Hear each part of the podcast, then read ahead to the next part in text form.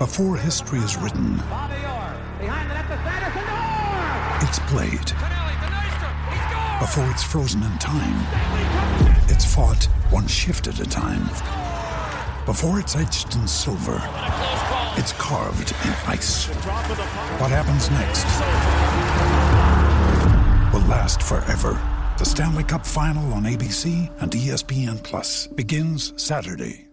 Another day is here, and you're ready for it. What to wear? Check. Breakfast, lunch, and dinner? Check. Planning for what's next and how to save for it? That's where Bank of America can help. For your financial to-dos, Bank of America has experts ready to help get you closer to your goals. Get started at one of our local financial centers or 24-7 in our mobile banking app. Find a location near you at bankofamerica.com slash talk to us. What would you like the power to do? Mobile banking requires downloading the app and is only available for select devices. Message and data rates may apply. Bank of America and a member FDIC. With threats to our nation waiting around every corner, adaptability is more important than ever. When conditions change without notice, quick strategic thinking is crucial. And with obstacles consistently impending, determination is essential in overcoming them. It's this willingness, decisiveness, and resilience that sets Marines apart. With our fighting spirit, we don't just fight battles, we win them. Marines are the constant our nation counts on to fight the unknown. And through adaptable problem solving, we do just that. Learn more at marines.com.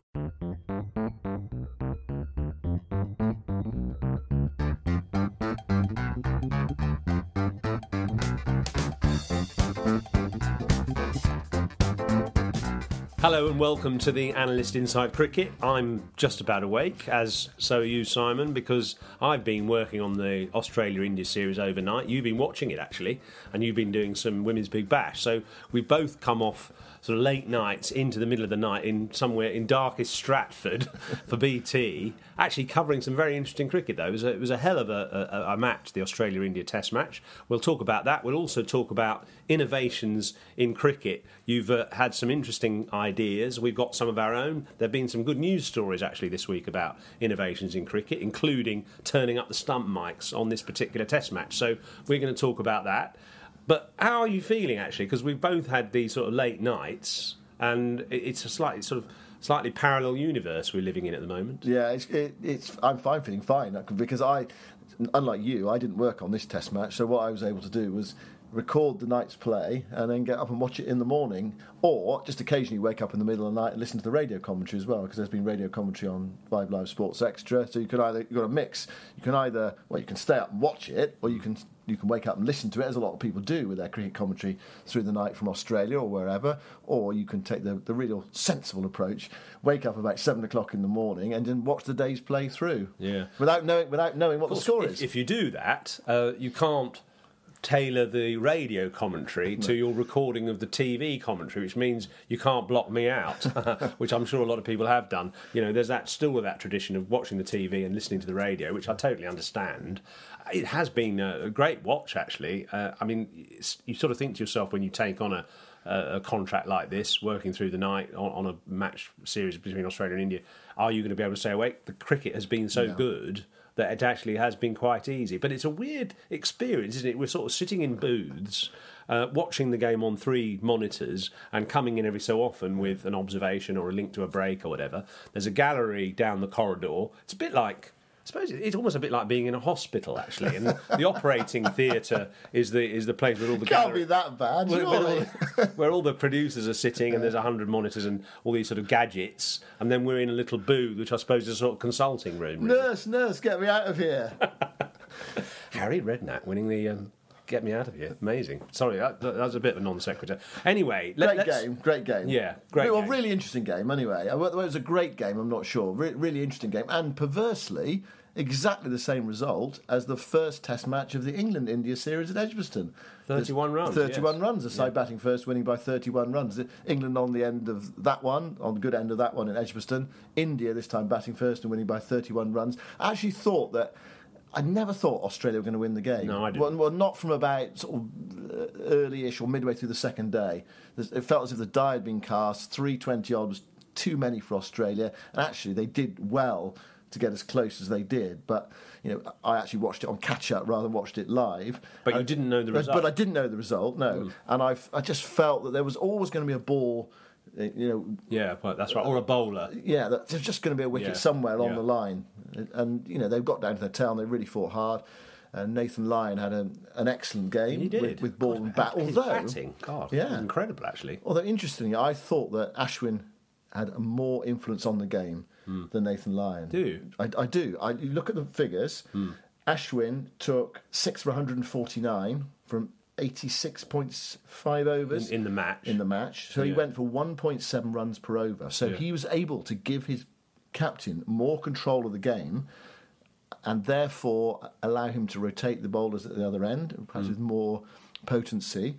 Lyon, 8 for 205 from 70 overs. He went for 2.9 runs per over. So not quite the Hmm. control that Lyon had over England in the Ashes last winter.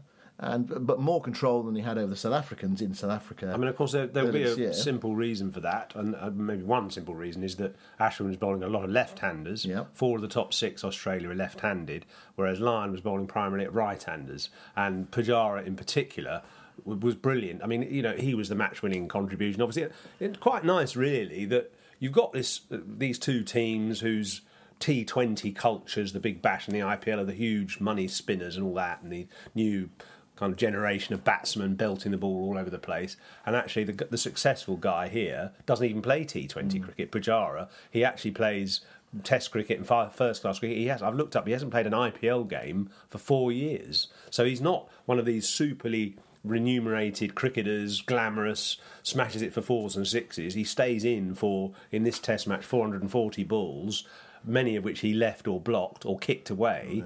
But that was I, I wonder you know i'd love to find out from him really if ultimately the stimulation the satisfaction of achieving a, a test match victory over five days with the commitment and, and dedication that he showed is more satisfying and stimulating than a quick 50 in a big bash game that or an IPL game which you know gives you the, the champagne and the, the, the excitement overnight but does it leave you with that deeper feeling in the end I doubt it No, it's, it's got to be a test innings, surely. Especially someone like him who's just he's, he's set up to play in that way. But you see, he's only em- employed technically for about four months of the year hmm.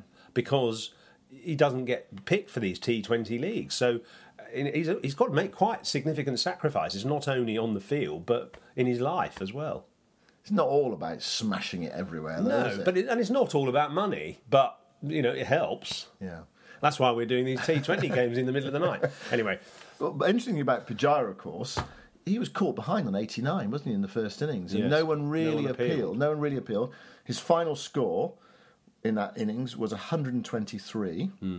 So he went on to score 32 more runs. wow. What was the difference between the two sides? Actually, it's 34. In fact, your maths is rubbish. Uh, I am. 89 to 123 is 34. Okay, went Well, on, roughly, okay, he went on to score point is- 34 more Yeah, runs, and yeah. the difference between the two sides was 31 runs. Yeah. Anyway, the thing is, India would have played it differently in their second innings because they threw a lot of wickets away, didn't they, going for quick runs? Yeah, that was a bit mad, actually. I, I didn't quite get that. They lost their last five wickets in the second innings to 25. Mm. After all that dedication from Pujara and Rahane to get them to 270, 280 mm. for five, they just all went in a blaze of shots. I mean, Rishabh Pant was absurd.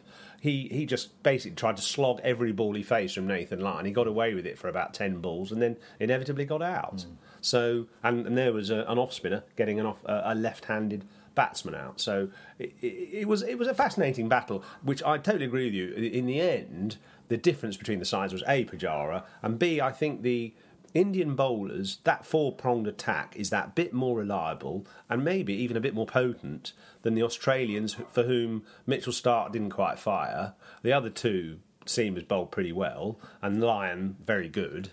But that four pronged Indian attack with Jasprit Bumrah just conjures up magic balls, you know, lethal balls from nowhere. Mohammed Shami, unbelievably consistent. That sort of, you know, desire he's got in his face and that sort of pulsating run up and consistency.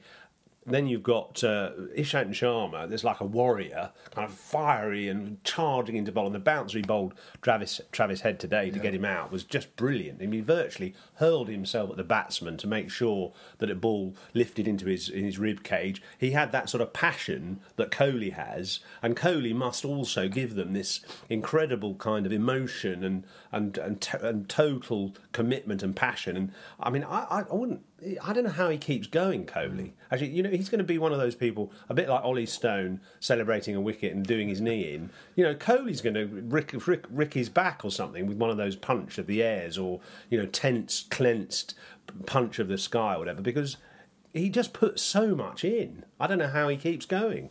Well, well it's interesting that you, you go for sort India's bowlers over Australia's bowlers because I, I would have thought the game was really settled by the batting sides and the, quality that they showed one way or the other.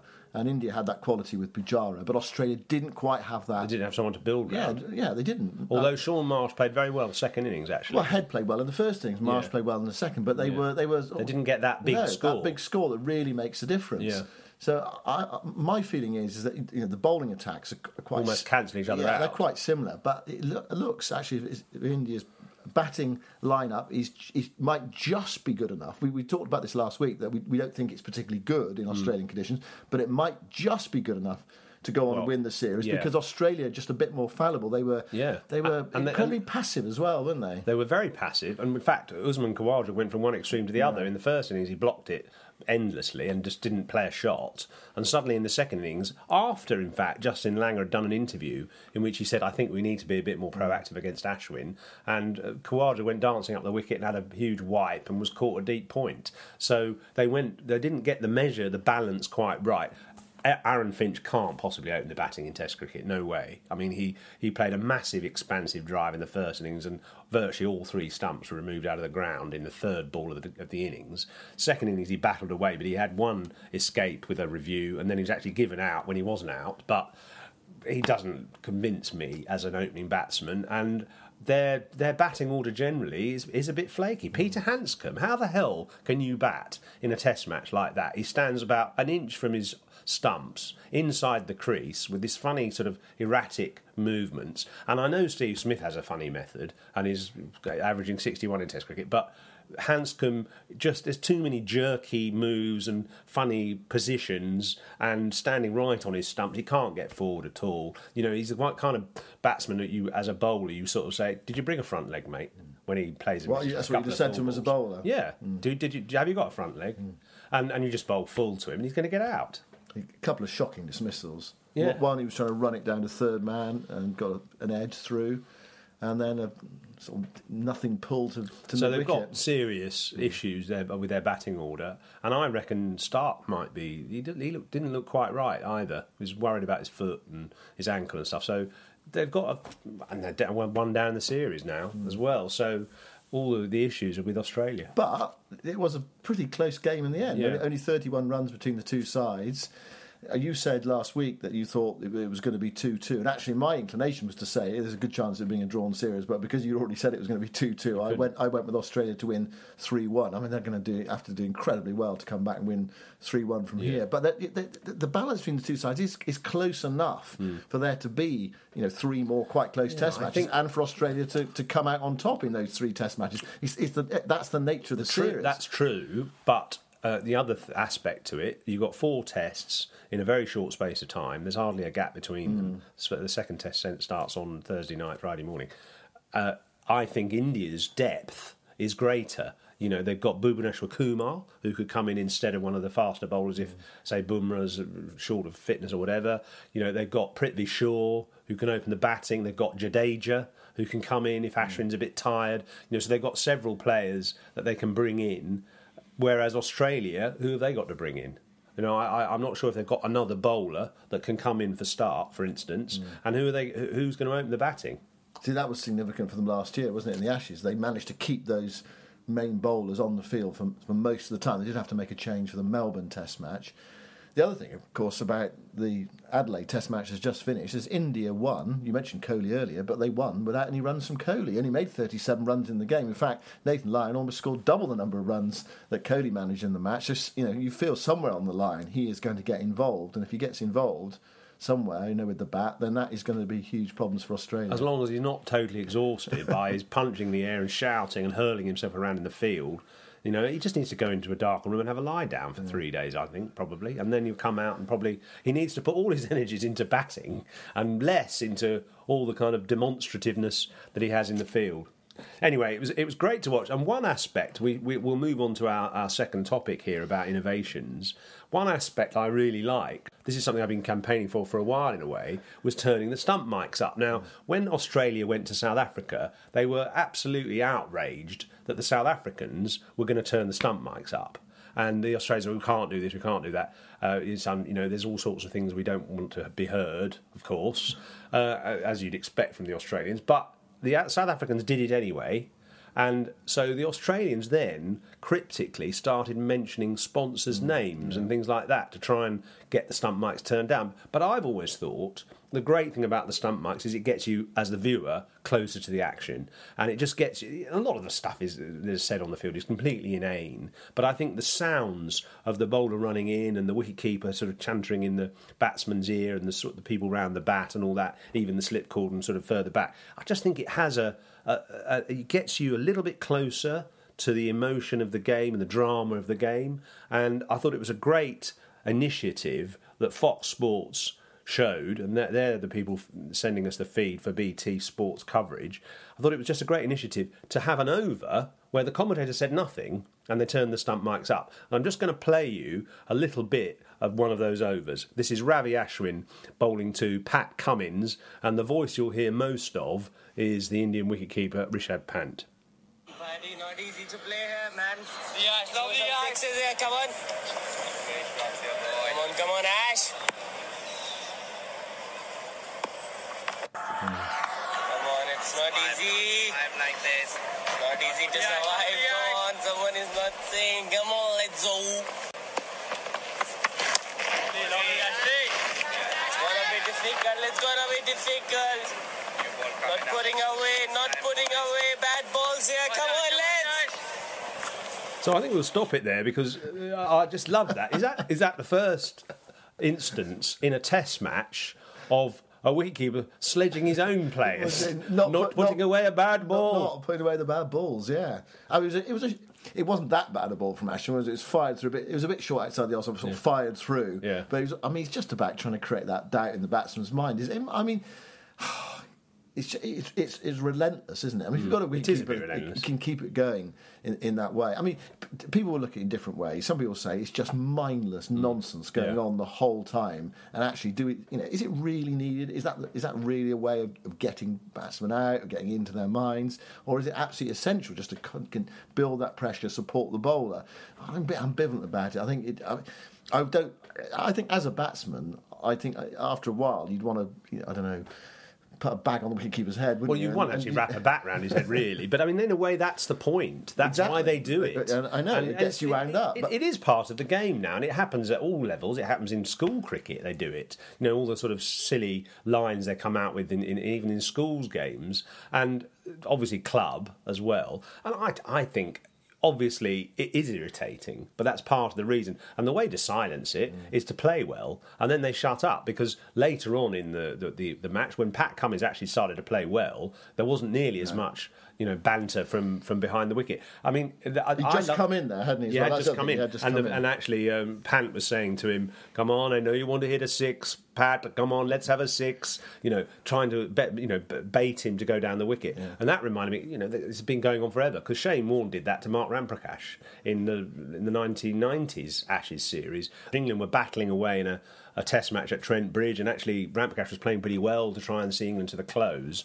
And I remember Warne hearing the story afterwards that Warne said to Ramprakash, "Come on, mate, come on, Ramps. You, I know you want to go downtown, mate. I know you want to get after me. I know you want to hit one over the top. Go for it, mate. Go, go on, go on. I know you want to." And he did it a few times, and eventually Ramprakash did. Went miles up the wicket, had a big hack, stumped for by ten yards. Off he went, and, and England lost the Test match by a mile. I think it was the Test match actually when uh, Australia sealed the Ashes three 0 at Trent Bridge. You know, without ba- batting an eyelid, mm. and Warne was sort of car- careering and cavorting on the balcony at Trent Bridge after about nine days of the series. They'd already won it, but so it's it's been going on forever. But I, I like the initiative actually. I, I think it's as long as they don't overdo it. I think I think it's it just adds an, an extra ingredient to the drama of the game. Yeah, I, I yeah hearing an over of that, hearing what goes on for an over without the commentators talking. I mean, some people might say that's actually quite a good thing not to hear the commentators talking for a bit as well. I, I don't mind it, but it, it actually, but what it does, it does illustrate the amount of nonsense that is spoken out there. But also, it does put you out in the middle. Of course, some batsmen have gone out d- deliberately to try to be chatted at, haven't they? And Mike, Mike Atherton, I think, would, would say there were times when he wasn't feeling fully awake and fully alive, and he would almost provoke the opposition to have a word with him to, to, to get chatting. Steve at was another. Yeah, and I think, I think Javed used to do it as well, didn't he? You might actually go out there and sort of provoke that sort of constant chatter just to just to keep yourself alive. I mean, actually, keep yourself I, motivated. I, I used to hate it, you know, and I know I wasn't. Not people obviously didn't bother to do it much to me because they knew I'd get out anyway. But occasionally, when I did play a bit of an innings, you know, and the, the, the keeper and slips when you're playing a spinner, sort of rabbiting in your ear, and you do actually, it does make you want to wrap the bat around them, mm. and that's why they do it, and it does work. It's quite effective, and I just think the way it's translated to the viewer, the TV audience, it's just it just shows another element to the game that it is quite a psychological game, and it just shows that in a bit more light in a way. But obviously, I, I'm not advocating getting rid of the commentators completely. but if you've got a character like Rishabh Pant, who's not short of confidence and was just vir- virtually providing a commentary throughout each over, it's it's quite interesting.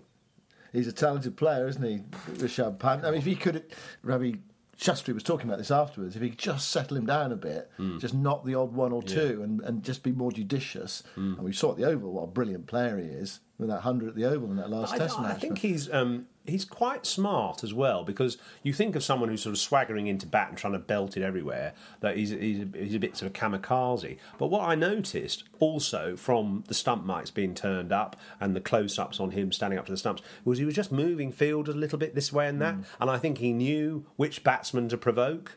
Like, like and, and wind up, and which ones not to bother with. Uh, so he's quite aware of the game. He did a very good interview during the coverage uh, one morning, which was very revealing and showed he's a, quite a thinker about the game. Your dog's barking. Don't worry.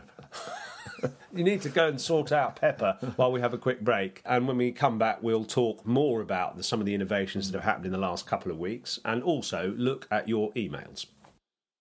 Right, welcome back. Now we've been talking about innovations, and they are going to get rid of the toss in the Big Bash. Well, not the toss per se, but they're going to get rid of the coin toss, and they're actually going to have a, a bat twiddle instead. So it's going to be the call is either going to be hills or flats. And I can see some, some traditionalists thinking, what on earth are they doing? What what is going to be next in the game? But actually, there is there, there's actually a point of logic in this: is that if you're a television viewer or indeed watching on, uh, you might not be able to hear what the captain's call, of course, if you're watching on from the from the outer.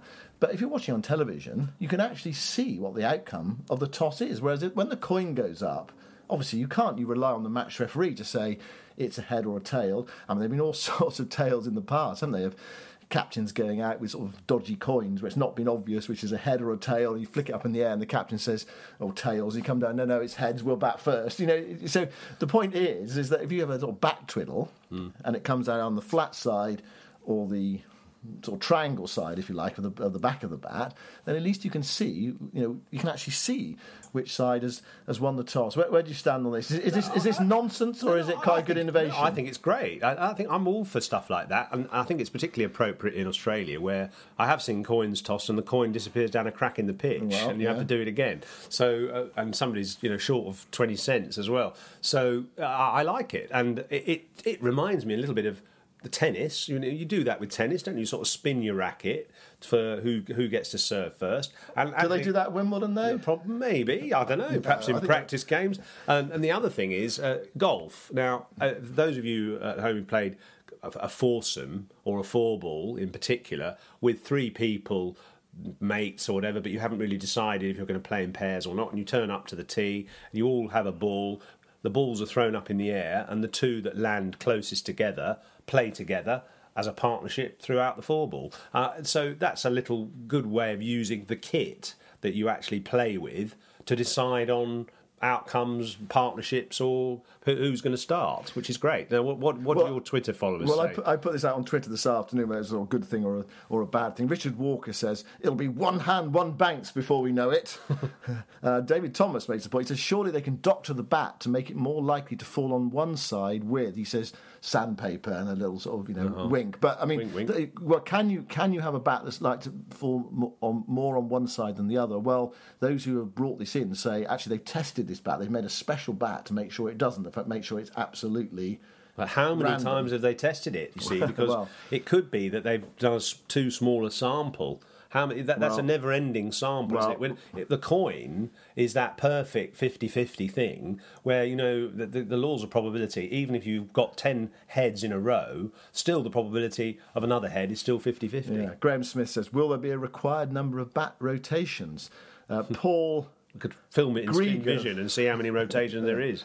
Paul Gregan says, after flipping a bat, surely the logical next step is replacing stumps with an old orange box and wrapping yards of tape around a tennis ball instead of a duke. So I think that's a bit of a thumbs down from uh, Paul Gregan. Uh, John Broster says, why though? Um, and Ed Richards says, it's a laugh. Why not? I mean, I- Yeah. you know, why? I, th- I think why because uh, lots of kids are watching it, lots of children are watching the coverage, and I think that's what they do in the you know in the backyard or in their own games. Hmm. Uh, that, that's the feeling, and also just that point I made at the start. It's actually you can see, you can actually see who's won the toss. So less less ability to cheat, but of course uh, there will be ways of cheating. Like we'll get one of those bats with which is weighted or something. Somebody will sneak a little weight into it so that it particularly falls one way. And the the other thing what are you is trying to say about our Australian friend Simon? the other thing is, of course, that it, it gives someone a bit of extra responsibility to remember to bring that special bat. Because it's not just a, you know how often ca- captains Who's go got a out. co- the who's got a coin? Yeah, Who's got a coin? They haven't got a coin, have they? Yeah. So someone's going to actually have the responsibility. It's probably the match referee, but maybe if the match referee forgets, what they're going to do then? They have to go back to a coin. Well, it's not the, not the worst thing in the world, is it? I mean, some people say that well, the coin is very simple, and of course, it is.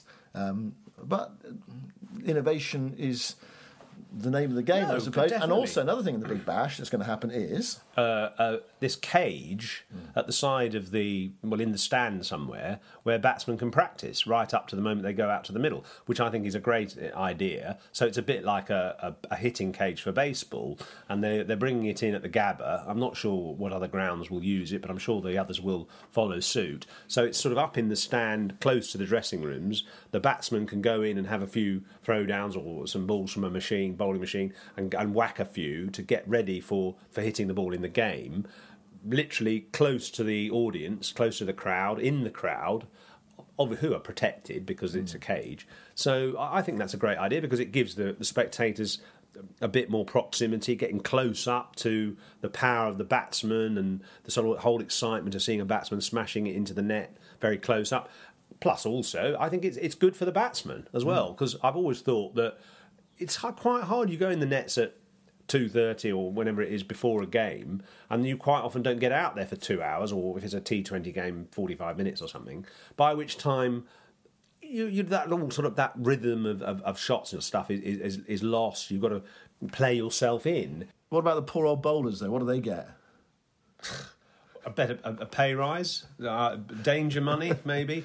I suppose they, you could create something in the crowd because we're getting crowd catches now. We're getting money given away by, say, Kia at the Kia Oval. If you take a crowd catch cleanly in a T20 game, maybe bowlers could get a bonus from the sponsors if they instigate crowd catches. So bring their mates to stand or sit at deep mid wicket where they think they're going to be hit most, and get some quite good athletic fielders uh, in there in the crowd and get some bonuses from crowd catching. Now we've had some emails this week. That was a slightly derisory uh, comment, ob- observation there. M- quick, swiftly moving on, I suppose you'd say. Um, yeah, so we should remind people they can win tickets to the Lord's Test match, the Saturday, the Lord's Test match next year, which of course is an Ashes Test match. We will do a draw in January. Anybody can email us, remind people of the email the address. email address is the analyst podcast at gmail.com. The analyst podcast at gmail.com. And not only do we want questions, we want ideas as well, innovations, suggestions, comments on the podcast. Please, can you review this podcast on iTunes as well, which uh, is really helping us directionally and qualitatively as well. So please review if you can, if you get get round to it on the iTunes app. And the emails we've had, uh, for instance, a, a nice one here from Jonathan Cross, who says the success of Jack Leach uh, after his experiences of playing in Taunton, nicknamed Hyderabad, suggests perhaps that other English pitches could be tailored to different types of conditions for overseas experience, such as he suggests Old Trafford could be like Perth, could be the place where you try and develop fast bowlers for, for bowling in Australian conditions, for instance. I mean, the thing is, we don't know what the Perth pitch is going to be like now because it's a new stadium. That, that Mm, that's new right. stadium across the Swan River. We're going to find out actually later in this week Yeah. when Australia play against India in the second Test match there. So it's not like the old WACA. But yeah, I mean, you, you could, I suppose, try to tailor it to Australian conditions in a way. I mean, to do that, you'd have to have, use the Australian ball, though, wouldn't you? You have to use the Kookaburra ball, really, on, on, on that surface. But I mean, I, I like the idea that there are areas or grounds in the country where you know when you go play there, the ball is say going to spin or it's going to seam or it's going to bounce. I mean that, that would be would be really useful. What you've got to do is get the counties to play ball, of course, because often you know teams tend. I mean, I think it's sort of where it started in a way, wasn't it? That Somerset wanted to produce conditions that were favourable to the attack that they had. Sadly, uh, the uniformity of English conditions has slightly count, countered against that idea because in the past we had lots of variety in English pitches. The Oval you know, had a bit of pace and bounce, and so did Old Trafford, and then some of the others was a bit slower and lower. Obviously, Headingley was very, very distinctive in its the way it seamed around and sort of bounced off a length. And uh, so it did have it more idiosyncrasies of English pitches than we do now. There's, there's much more uniformity. Actually, the idea reminds me also there's a golf course in Northwood in Middlesex uh, where there are different holes from great courses superimposed onto the course. So there's a great hole. I think the 12th from Augusta is there, kind of uh, sort of What, mirror image sort of mirror, sort of replicated, and a great a, a great hole from St Andrews and one from Sandwich or somewhere. So you've got about nine holes, but all from different courses of the world.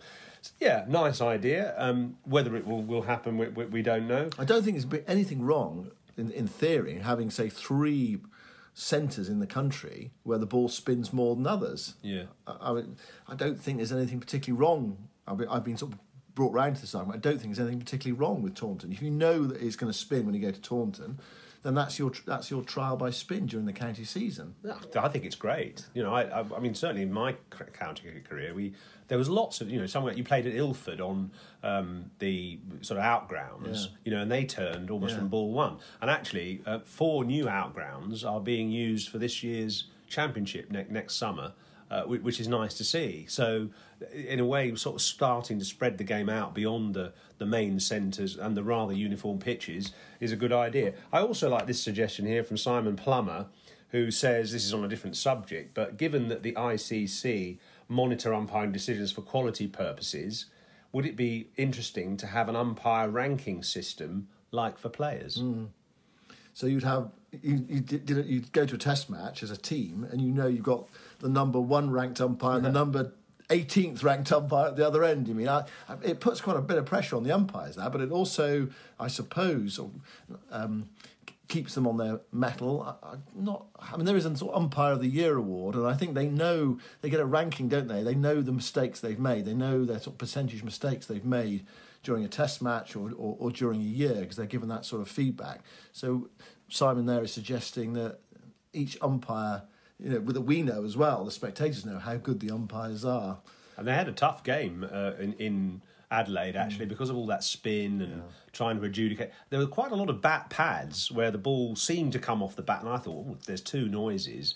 But the bat hit the pad, and then the momentum of the bat hitting the pad lobbed the ball to short leg, but it was actually straight off the pad. And there was one where uh, Aaron Finch in the mm. second innings got a bat pad, and it was called a short leg, mm. and he was given out. Well, glove glove pad wasn't it? Or pad glove, it? Yeah, and, well, he didn't know. He didn't know, and he said afterwards uh, he wasn't sure if it was the the ball hitting the glove or his pad hitting his glove, uh, or the you know pad, glove hitting the So pad. he didn't want to burn off a review. So he didn't want to burn off. A review. very decent man, Aaron Finch. Actually, I mean, I, I feel for him because he was uh, humble enough to say that even uh, though I'm the number one batsman in the Australian team, the opening batsman, he went to his partner Marcus Harris, who's a debutant, who said, "Well, what do you think?" And he went, "Well, I'm not sure," and he he, he, accepted his fate, which was very noble of him, actually. but also But incorrect. it was wrong. It's wrong because he didn't he didn't hit it, did he? He didn't hit his glove. It did look as if the glove went against the pad or something like that. That second noise, and he was given out. So whether it had been overturned, I'm not sure because we, we, we don't know because he didn't review it.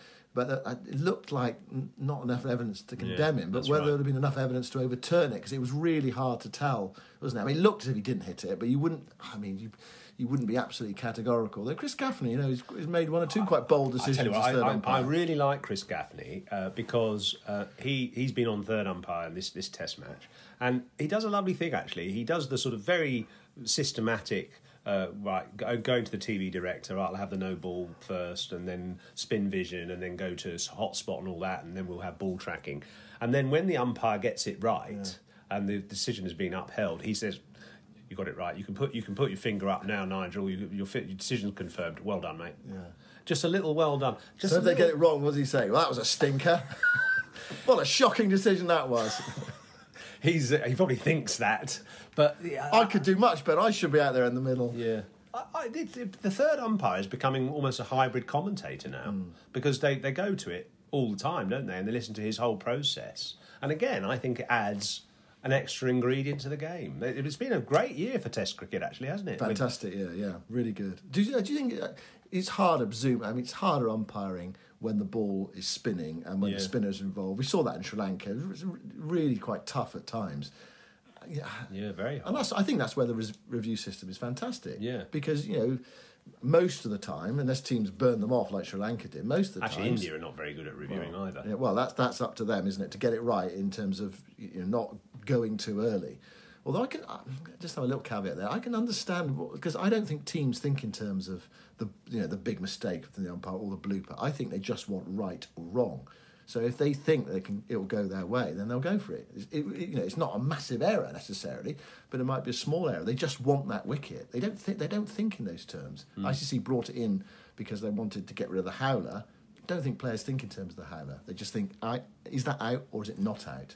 They don't think about the gravity of the. or or indeed the, necessarily the future. Either they don't think long term. Do we need to keep a couple of reviews Well, that, back? I think that comes in a little bit, but um, that might come in a bit more. But I know what you mean. They tend to sort of you just They're in can't, the moment, They, they? can't help themselves. Yeah, they've got they've got to go for it. But I think that for that reason, it's because they just they, they see it as out or not out, And- not howler or not howler. And you're de- definitely right about it being uh, invaluable for spin because you see these balls hit the batsman's pad and you think, well, that's turning down the leg side or it's too high or whatever. And the, the technology actually reviews reveals the truth, and it's it's really valuable actually. So a grading system for, For umpires, umpires. that's available to everyone or not? Do you think do you think that puts too much pressure on the umpires? Does it, you know you go out there, I'm number one, I'm the number one umpire, or you know, I I'm, think- I'm only number eleven. Listen, I think it rewards umpires for, for being good, and, and uh, we don't know if they're good now, do we? We uh, each time an umpire comes in, we don't really know who are the good umpires. We know that there's an elite panel, Hmm. but we don't know who are the best and who are not so good. It makes the ones that are not so good perhaps work a bit harder, go home at night and study a few replays. You know, do a bit of homework. Oh, what's Eddie got for us? Well, Eddie Eddie Edmund says, should umpires be calling no ball after the batsman has played the shot? So we've had lots of emails about the process of adjudicating no balls and whether, you know, of course, umpires don't call them now when they think it's tight until they can go to the replay afterwards when a wicket has happened or a dismissal has happened. I thought uh, th- this Test match actually, Kumar Dharmasena took a, a, a bold call by calling Ishant Sharma for a very, very marginal no ball, and he was right. But the danger, of course, is, as we've said before, you call a no ball and then it's not a no ball on the technology. Uh, things have happened which you then can't undo. Yeah. So, do you call a no ball uh, in Edward Edmonds' case? Uh, after everything's happened, basically almost after the ball's dead. So after the wicket, or after the boundary, or after the dot ball, do you call it sort of a much later? Yeah, because a batsman can't doesn't really change his shot. Can't really change No, his shot. Just doesn't have time. They might do in club cricket when it's all lob bowling or something. You can change your shot, Yeah. but not not top this level, level, not no. first class level in test level. You can't change your shot. You don't have time. And, and the complaint has been that the batting side has lost lots of runs because the no balls have not been called. I don't necessarily have a problem with that. You know, if the ball's hits the boundary and the umpire discovers it's a, also no ball, just add on, you know, call a no ball, add on one. I like, actually, I like that We are idea. I need to think about it a bit more. Yeah. But I, it, if we I- had Bob Willis playing, I mean, we'd, we'd, we'd be there till about mi- midnight. They're waiting for every no ball to be adjudicated. And there are some bowlers who are just so tight on the line all the time. That's That- the only problem, isn't it? Is it could, could take a long time to sort out each ball. But if, if it's really obviously a no ball, then yeah, call the no ball, one to the total, bowl it again. Yeah. Right. Listen, I, I, that, that, that's that's that's it for this week on the emails. Thank you very much for uh, sending them. We'll keep looking at them and reviewing them and, and reading them out. So keep them coming. The analyst podcast at gmail.com. One little thing we should just mention uh, England's touring parties for the West Indies has been announced. No change in the test team.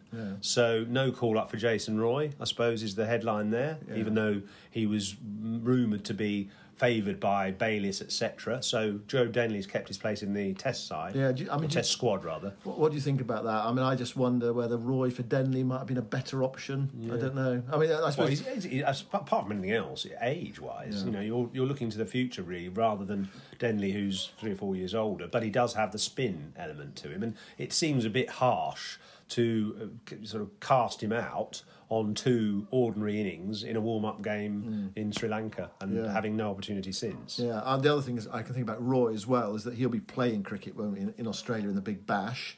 Whereas if he was with England, he probably wouldn't play in the Test match series, so you'll be sort of twiddling his thumbs for Right. many weeks. Yeah. Uh, that's, that's the other side of it as well. And then, you know, then he is going to be part of the, the one-day squad. The one-day squad, no Olly Stone. So I mean, he made that that great impact where he took that wicket early on in Sri Lanka, and then did almost, well, did very little after that. And we all thought we would go. Well, most people got quite excited. I have to say at the time, I did say, you know, just be cautious with this. Just you know, wait and see because this is only one wicket from a short ball.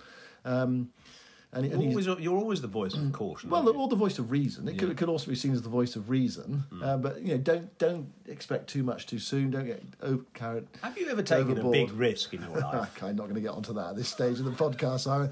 But um, Oh, how disappointing! well, we'll I'll, I'll, I'll listen, l- listeners. I'll mine in for information on that, and I'll reveal that next week. uh, so no Olly Stone, and I wonder whether um, David Willey comes back. I- I wonder whether that you know no Olly Stone means that down the line there's still that option for Jofra Archer Hmm. that we heard last week on the podcast. Coach the Rajasthan Royals saying Zubin, Zubin. absolutely mad not to pick him for the World Cup because he'd be their best bowler, not a Hmm. good bowler. He'd be England's best bowler in the World Cup. So the, the, you know the door is still open. And of course, we'll be doing the Big Bash for BT, uh, as we will the Test match as well. Uh, so we'll see if uh, Archer, how Archer goes. Actually, how he lives up to this sort of elevation of his reputation and expectation. It'd be Yeah, well, interesting to see. Yeah, definitely more expectation now.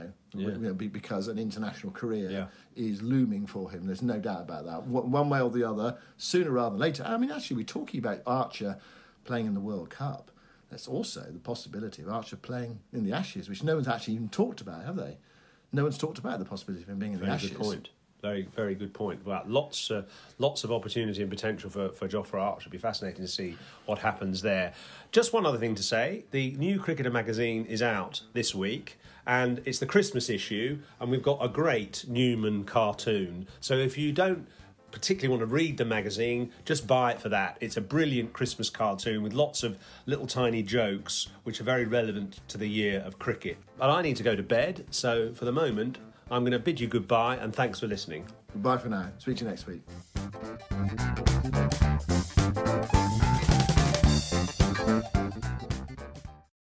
Sports Social Podcast Network. It is Ryan here, and I have a question for you. What do you do when you win? Like, are you a fist pumper? A woohooer, a hand clapper, a high fiver. I kind of like the high five, but if you want to hone in on those winning moves, check out Chumba Casino. At ChumbaCasino.com, choose from hundreds of social casino style games for your chance to redeem serious cash prizes. There are new game releases weekly, plus free daily bonuses. So don't wait. Start having the most fun ever at ChumbaCasino.com. No purchase necessary. Group. Void were prohibited by law. See terms and conditions. 18 plus.